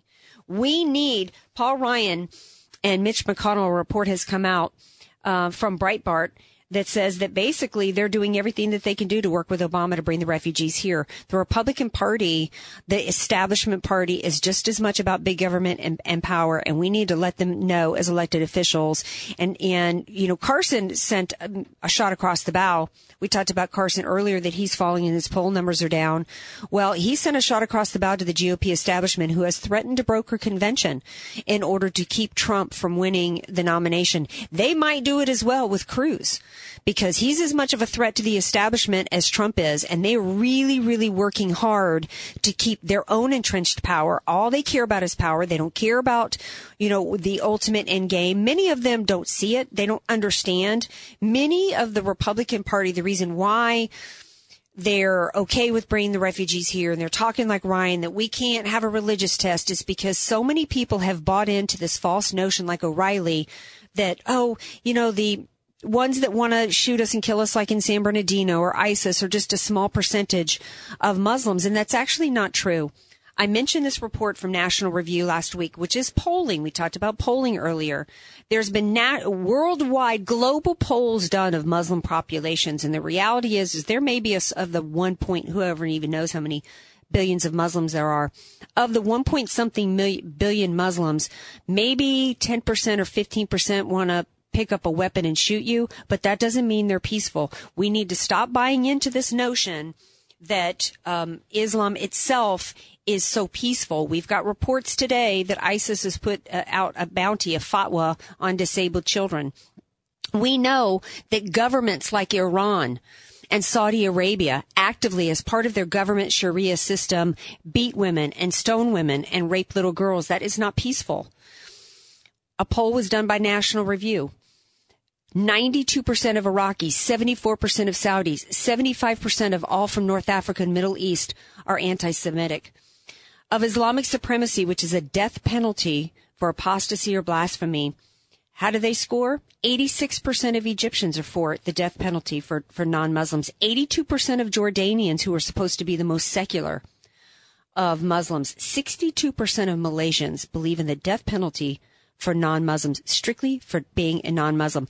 We had a cleric who was a professor in Tennessee not long ago do a YouTube video in which he said that Christians and Jews were, quote, filthy and that Muhammad and by extension, all Muslims were required to wage jihad by the, and the definition of jihad by this imam in Tennessee was to basically replace whatever government system was in place with Sharia and that until somebody converts, that if somebody converts to Islam, then their life and their property is safe. But unless they, if they don't convert, then their life and their property is subject to the taking of Muslims. That is already here in America right now. And that to me is clear evidence of what I've been saying for a while that American people need to wake up and realize that this is a political movement and system that we're facing here. That's really what we're fighting against. And Americans are being bullied with the political correctness of the freedom of religion, and that's not what it's about. And they're also doing everything they can. I just read you the stats. 62% of Malaysians believe in the death penalty for non-Muslims. When it comes to how they view ISIS and whether or not they view ISIS, who's throwing gay people off the roof, as favorable. 62% of Pakistanis view ISIS as favorable. And what was the woman from San Bernardino? She was Pakistani. She was educated in a madrasa in Pakistan in a hardcore sect of, of Islam that has branches here in the United States. There was a woman on Judge Jeanine this weekend who says that what the radical Islamists are about is about an original form of Islam. So when Speaker Ryan comes out and says they have perverted a religion, that's not true. They are actually practicing the most strictest definition. They're the Orthodox Islamist, and what that is is a political system. It's complete totalitarian control. And we've got to get as many Americans as possible to understand that that's what we face. They don't want us to understand that. That's why in school books right here in San Diego right now, in a quote, religious tolerance class, the first lesson that these kids are being taught to do is to create a website in which they are supposed to propagate all great things about Islam and about Muhammad. You go throughout the rest of that school book and there's no lessons in there about having to create a website to preach how great Jesus is and what the message of the plan of salvation is. No. Open that book and the first thing is about tell, t- telling them their instruction is to go and create a website to promote Islam. We've got a school. I posted this on Facebook today in America that had as a practice to teach, to demystify and to remove any negative stereotypes of Muslims. They had girls having to put on the hijab and wear the hijab so that they could experience what it's like to be a Muslim. Whoever wrote that article, check it out. It's on my Facebook wall. Brilliantly said, Hey, they want to know what it's like to be a Muslim woman. How about that, um, uh, um, that Muslim woman um, go around in Iran or go to Saudi Arabia and do something that's not favorable to the morality police and see what it's like to be a Muslim woman over there. Or you want to know what it's like to, to be in an Islamic state? How about going over there and showing that you're Jewish? in the middle of that? Or how about you want to experience what, what Muslim life is like? How about being a Christian or a Yazidi over there in these Muslim areas. It's all about indoctrination. The head of CAIR Council or the Southern head of the Southern California Organization of CAIR, Council for American Islamic Relations, he was at the microphone in San Bernardino with the family members of these shooters when the bodies were still left there and hadn't even been taken. How were they given a press conference? How were they allowed to be there when they should have been in a dark room being interrogated? But they were hustled out there in a coordinated attempt. We now know reports have come out from the FBI. The FBI has kind of outed President Obama. He told the National Security Council and the FBI that he wanted them to downplay the terrorist angle in San Bernardino immediately. And basically they, they went outside of him and told the truth to the American people. One of the reasons supposedly that President Obama didn't want the truth to be told was because they didn't want it to undermine his foreign policy. I don't believe that. That he thought that maybe the American people would want him to do more in fighting ISIS. Well, yeah, hello. Of course so. Um, but the FBI said, no, we're going to come out. We're going to be honest with the American people. To think that we've got a president in the United States who's trying to withhold information from the American people. This is, you know, eh, the left is coming out and saying Trump is like Hitler. No, this is this the the control of minds through media and then to immediately come out after this and try to push back to the American people and tell them to threaten the American people through the Department of Justice that you will be prosecuted for anti-Muslim speech should send a chill up everybody's spine. The Republican Party says they're going to investigate what President Obama has done. Um, I don't know that it's really going to go anywhere. Hopefully it will. Hopefully the American people just getting educated about what's going on out here uh, will will do a lot. We also know that federal authorities, another report is federal authorities arrested a 25 year old illegal alien from the UAE who had stockpiled a bunch of ammunition in his hotel room and in a storage unit. He says he got rid of the weapons. I believe him, don't you? Mm-hmm. Um, there's all kinds of reports. People, I, I, put it out on Facebook. What do y'all want me to talk about? There's something called the Mission in Missouri that's been going on. Thank you to Karen von Allman who gave me a tip on this. I guess Middle Easterns were buying up in you know massive quantities, uh, cell phones and dozens of propane tanks. I guess were stolen. On top of it, uh, Pulaski, Missouri Pulaski County authorities say that a deer hunter found a cache, a huge cache of explosives along the Mark Twain Trail, and they ended up detonating these. But who knows what's going on in Missouri? Um, I think in Seattle, I think it was Doug Kaiser posted that in Seattle alone, there's 70 active investigations of terrorism going on right now that they're watching. Each terrorist that they have to watch requires, I think, three or four people and 24 hours a day surveillance. So this is a massive undertaking. We can do it, but we've got to get smart. The Obama administration says, oh, we can vet these people. How do you vet intent? Uh, you know, um, can they can they stop can they start denying that they're muslim yeah i think that what we can do is we can get rid of this first things first let's get rid of this stupid waiver of visa program coming out of europe to where uh, British citizens can go and take up arms with ISIS, go back to Britain, leave their passport at home, and come right to America. Uh, we can certainly stop bringing the refugees here. We can vet them in terms of their associations and who they are. We have every right as a people. They have no constitutional right to come here. We have every right as a people to protect us. And no, we cannot legislate away every bad act of evil. No, we cannot stop, uh, you know, every Muslim from coming here who wants to do us harm. But that doesn't mean we shouldn't try. It doesn't mean we shouldn't put common sense. The left loves to talk common sense. No reason why we cannot put common sense vetting systems in place to keep people from coming here to do us harm. I got to take a break and then we've got one final segment on the Andrea Kaye Show. Thanks for joining me. This is the Andrea Kaye Show on AM 1170 The Answer.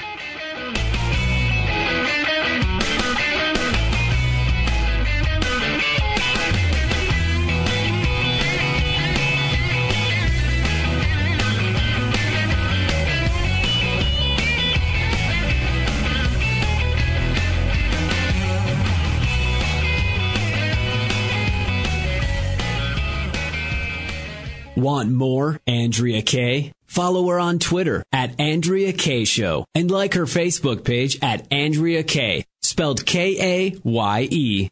Convenient, home-style recipes, and unique menu favorites. Sombrero, your place for San Diego-style Mexican food. Roll tacos, California burritos, and don't forget your salsa. Sombrero Mexican food. We get it too. Do you struggle with the day to day management of your business? Proteus takes the pain out of the business process management by providing you a complete system for efficiency, automation, continuity. Proteus is a business solution that wraps itself around your business and grows with you. Gone are the days of multiple programs and systems for sales, inventory, customer management, and financial reporting. Proteus serves your business every day, all day, and revolutionizes the way you do business. Visit us today to see how Proteus can assist you online at www.proteuserp.com or call today 877 749 3533.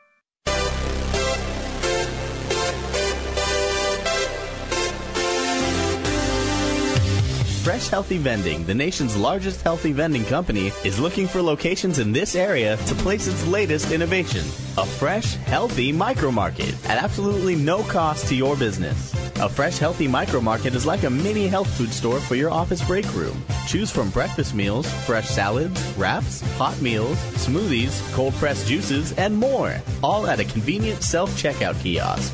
Now you can offer your employees exactly what they want all natural, healthy, fresh, and organic foods. Fuel productivity and creativity, decrease absenteeism, and increase morale. Fresh Healthy Vending is offering the first 20 offices that sign up $250 cash and 15% of the net profits each micromarket generates each month. For free information about this exciting and healthy opportunity, visit freshandhealthy.org to request your free machine. You're listening to The Andrea Kaye Show on AM 1170, The Answer.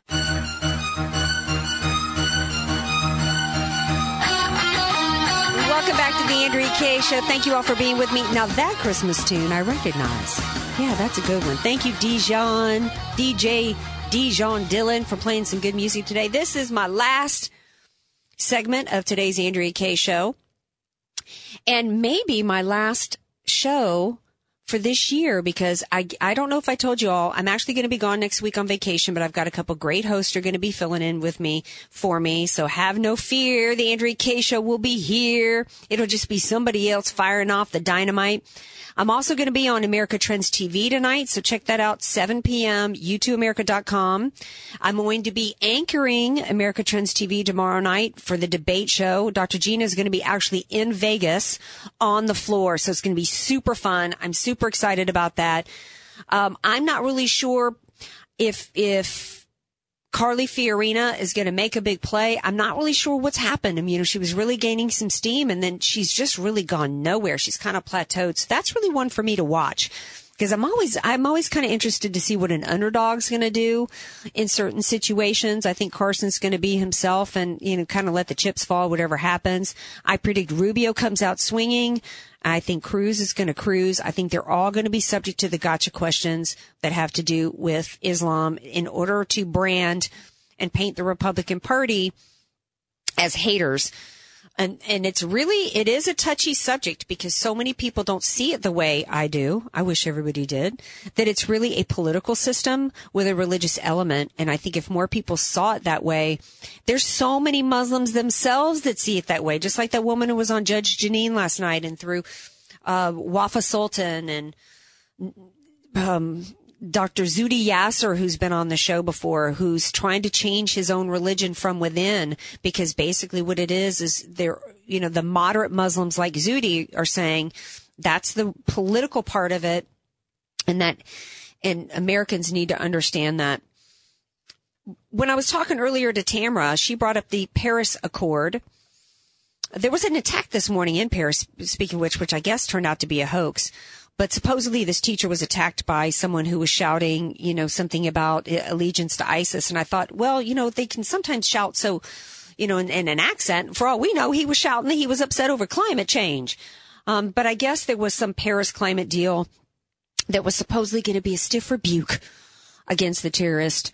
Um, Tamara was saying that in terms of science, that, you know, there's Republicans who don't buy into it. Well, that's because the science is not settled. Science in and of itself, certain sciences are not settled, actually. I studied geology in college and yeah, some of the rocks, quartz, the minerals and their properties, yeah, that's pretty exact. But you get into some of this other stuff in terms of time frames and how long something was in existence and when it started and this tectonic plate moved here and did this. It's like really, since there was nobody around at that time to document that, there's really nobody who can say with any certainty it's theory and and so much of this climate stuff is theory and, be, and it, but it's a theory that works conveniently to push certain agendas one of which is the one world government marxist control system that many on the left are looking for.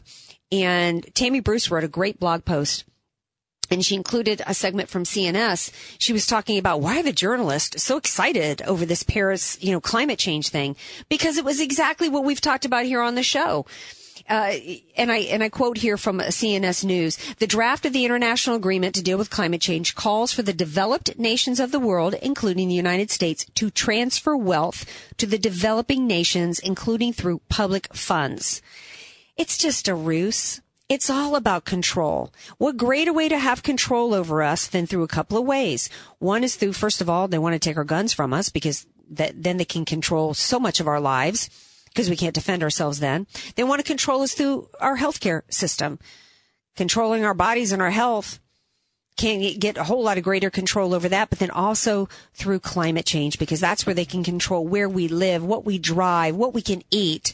You know, my rooftop garden, they, they would want to be able to take from me. It's a way to control us. They're going to control us through emissions gas. Oh, but then, oh, by the way, so after we've got this Paris Accord, then what's funny? um, is you've got John Kerry who came out and basically busted himself here, although it won't matter to the left. He basically said that um, that even if you cut U.S. CO2 emissions, you know, even down to zero, that it wouldn't solve the imaginary global warming crisis. So basically he busted himself, but that will matter to the left, right?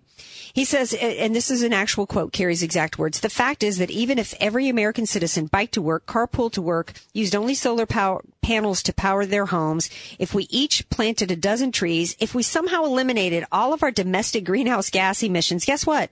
That still wouldn't be enough to offset the carbon pollution coming from the rest of the world.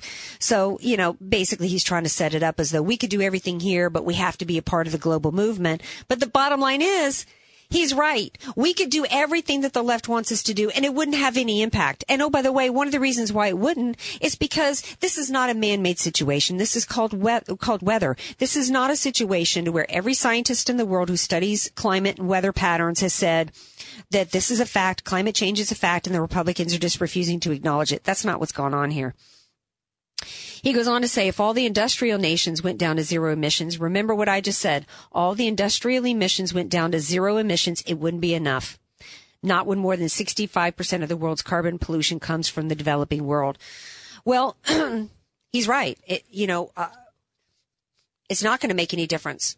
So I guess what they're wanting to do then is do it anyway, take money from us, supposedly spend spend it around the world, supposedly to help lower their carbon emissions, but they don't say how. It's basically just an excuse to take money from us. With with all socialism and Marxism, what you end up having is just the the equal redistribution of mediocrity. There's a reason why America rose so quickly to be the greatest nation in the world, to be the most prosperous economically and militarily in the world. That the left from beginning has been trying to destroy every aspect of our society that is what made it makes it the great country that Tamara Holder was talking about. They want to destroy that because it gives them power, but also because they don't believe in it. They don't believe in American exceptionalism. They don't think that we're a force for good. I'm not really sure why so many people on the left see it that way. They see America as bad and evil, but they do. Many people that I know actually, uh, you know, are, I think President Obama in 2016, I think Dinesh D'Souza hit it on the set, uh, uh, hit it on the head in terms of where Obama's coming from was anti-colonialism. He was steeped in this anti-American rhetoric.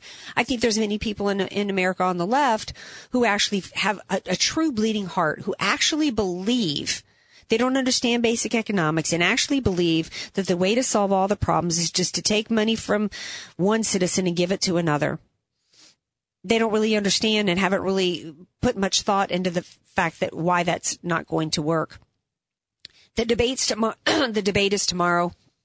I'm really hoping that we will get into some economics and the Republican Party will someone, you know, the, the Iowa polls say that Trump reaches more people who don't have a college education they're struggling economically. They think he is the one person who can turn things around economically. We really need one, if not more, who can really articulate. I'd kind of thought Carly Fiorina could. She hasn't gone there yet. I'm hoping she might tomorrow. As much as we need somebody like a Cruz or a Trump to speak boldly and be prepared to do what they can and will do to keep us safe as a nation from all the threats we face, not just radical Islam, we also must have a candidate for president who can articulate to the American people that we cannot continue to go down this path of socialism. Income redistribution does not work. You cannot create economic prosperity by simply taking from those who have made it and are the makers and give to the takers. It does not work, even if that's what your heart wants you to do to help people because you don't like people who don't have as much as others. It does not work economically. There's sound economic reasons why it does not work, and we must have a Republican candidate who can express that to the people in a in a way that's persuasive.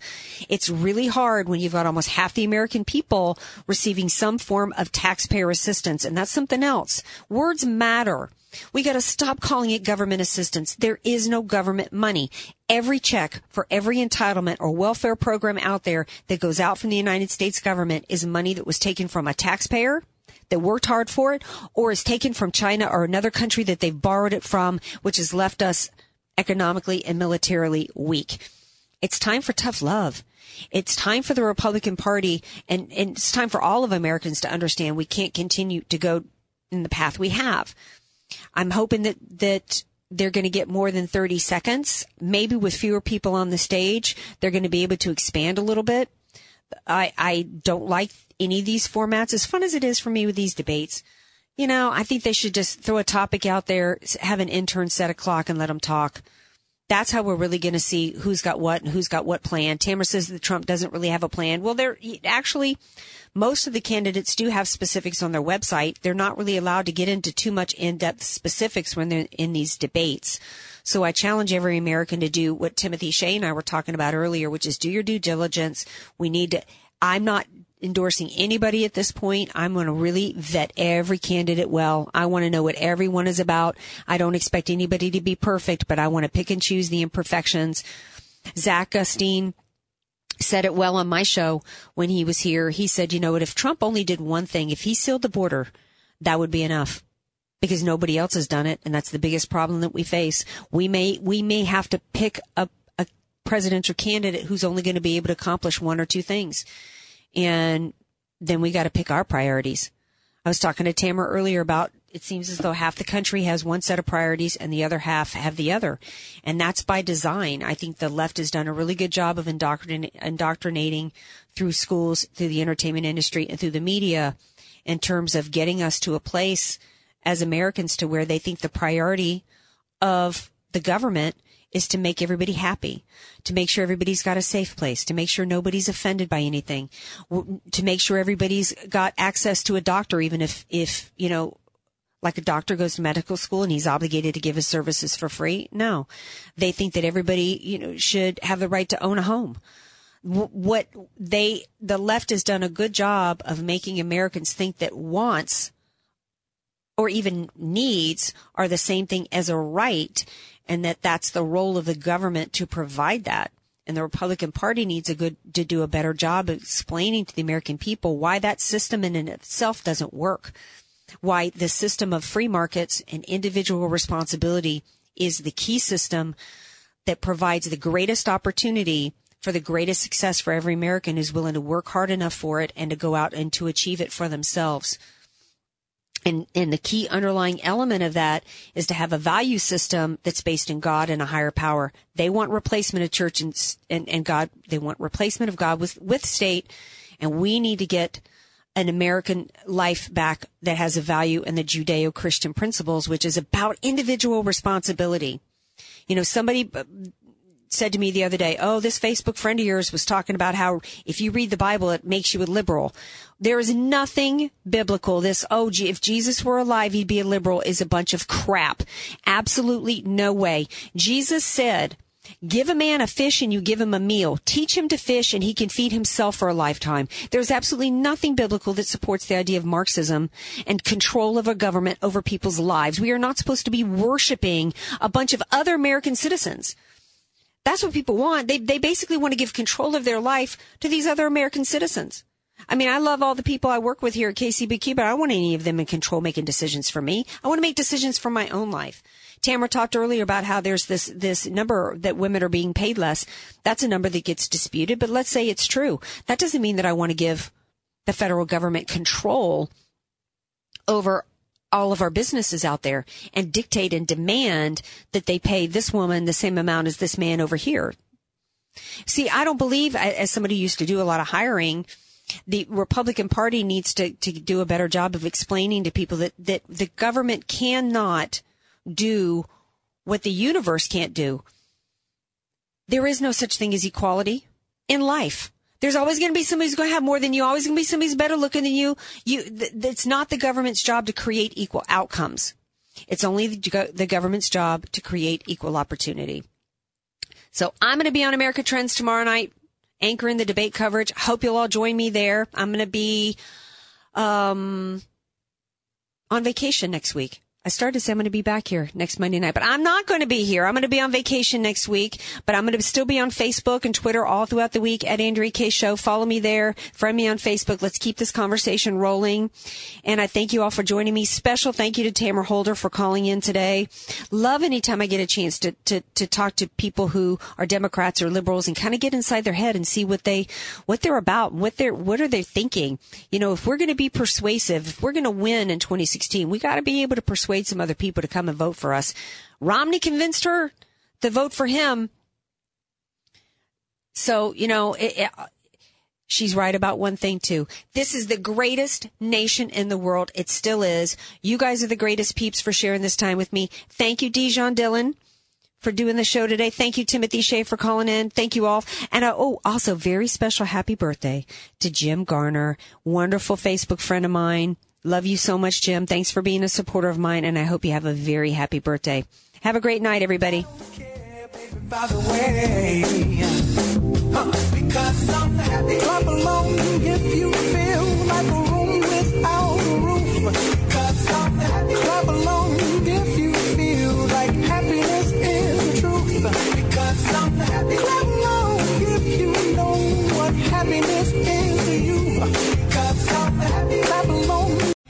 Three star general Michael J. Flynn, head of the Pentagon Intelligence Agency, knew all the government's dirty secrets. He was one of the most respected generals in the military. Flynn knew what the intel world had been up to, he understood its funding. He ordered the first audit of the use of contractors. This set off alarm bells. The explosive new documentary, Flynn, Deliver the Truth, Whatever the Cost, and covers the facts behind this scandal. Flynn told the truth. He was the most dangerous person for Donald Trump to hire. I find out the worst enemy that I'm going to face in my life is right here in America. They took my assessment and they wanted me to change it. And I was like, I'm not changing it. They had to get rid of Flynn with in depth interviews, archival footage, and never before seen personal records of the man behind the headlines. I just felt like I was drowning. Flynn, deliver the truth, whatever the cost. Available now. Watch it today. Go to salemnow.com. Salemnow.com.